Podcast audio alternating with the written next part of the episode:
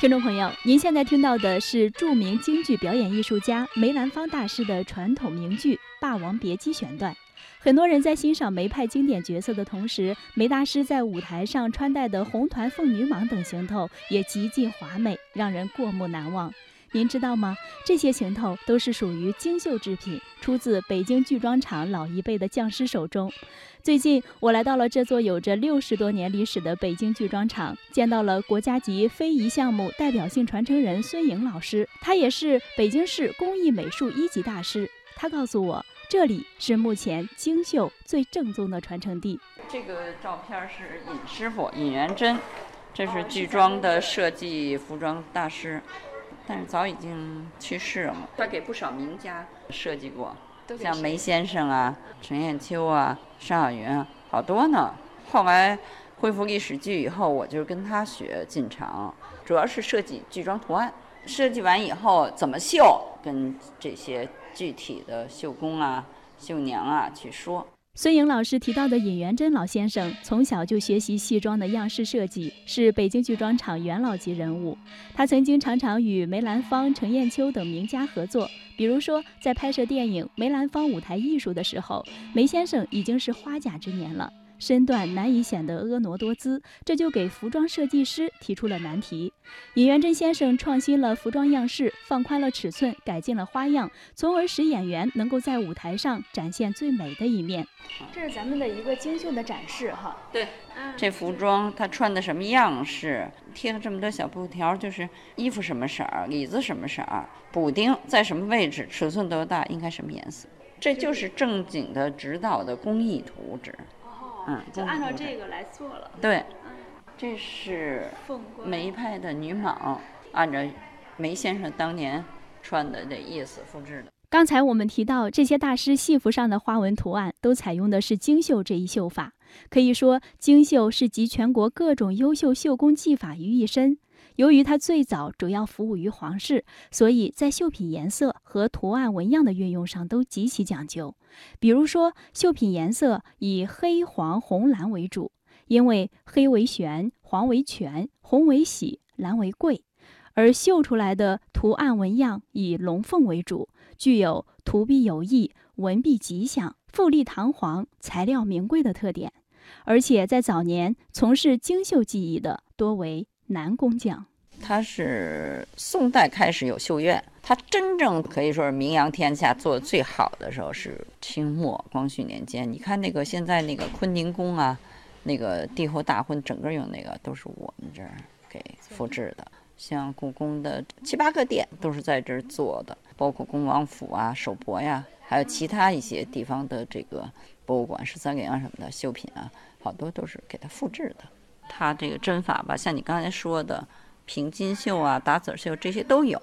因为那个打籽绣啊，它特费工，但是它润色特别好，立体感也特别强。别的绣也也不是说没有有，但是呢，别的就是绣给它，它不过点缀一下。在我们京剧、在宫廷服饰、在剧装，也就是大面积的用，你也看到的。呃，精绣也确实，刚才你说传达不传你。过去来说，确实因为这个京绣和其他的绣种不一样，就是难工，因为它这个也是几个特点造成的。一个就是它过去就是为皇宫服务，对吧？所以毕竟用这个绣娘绣女啊不便，这是一个原因。还有一个就是京绣。扎起活很费力的，所以那个金丝线也很硬。其实硬。另外一个，它盘金绣叠一层一层的，就是手扎的时候来回也很那什么。而且呢，金绣做东西为皇家服都是大幔帐、朝服啊，块儿也大。说到与北京剧装厂结缘，要把时间回溯到一九七六年，四十二年前，未满十九岁的孙颖老师迈进了北京剧装厂大门。那个时候，他主要是为现代戏设计剧装。后来，传统戏曲演出恢复，他又相继为张君秋、袁世海、李万春、李世济等数十位京剧表演艺术家设计剧装近百件。这些京剧大师都很重视剧装制作，必须要体现出自己流派的特点。每种流派的服装特点都不一样，比如梅派的华贵，上派的刚劲，程派的婉转。这些都要在剧装的图案设计和整体剪裁中体现出来，而要做到这些，并不是一件容易的事。那个时候您有这个刺绣的基础吗？我进厂时候有，因为我是从工艺美术技校毕业的啊。我跟着就是这个尹师傅，还有一个王敏正王师傅设计剧装图案。就是说，你要想完全就是特别符合那个要求，就必须呢不断的去打磨吧。当时的这些名家对自己的艺术还是很那什么的，他们一次次来看这个服装，然后我们做做完以后给师傅看看，师傅觉得可以了，然后我们再开始生产。然后因为也会绣，所以呢，就是说设计出来的图案呢可能更准确。我们这行就是设计画一笔，这个绣工绣一天。你画不显工团在一块儿了，那个花纹又不好看，又费工，这个绣活又没是不是那不好？如果说你又会刺绣又会设计，可能出来的形式吧，哎，又显工还好看啊，演员也满意。孙颖老师告诉我，早年他有幸跟着多位大师学艺，掌握了绣蟒、官衣等五大类戏装的精髓。无论是生旦净末丑哪个行当的戏装，他都能设计。近年来，由他编写的《剧装图案》一书，收录了大量的花纹图案，成为了业内必备的工具书。因为那个有些是固定了，比如呃师傅们过去为梅先生画的呀，或者裘派呀，或者什么。但是有些呢，是一个是文化大革命烧掉好多剧团服装，没有了破四旧；一个呢，就是他们要排演一些新戏。就这些剧作家，那个像李世济、索林囊啊什么的，他那整身都是我设计的，包括袁世海的一件蟒，反正画完以后他也特别满意。北京剧装厂位于前门外朱市口，一进门这里是一个展览室，而穿过去就是一个不到二十平米的材料库房。近年来，新编历史剧的服装设计是剧装厂的一项很重要的工作。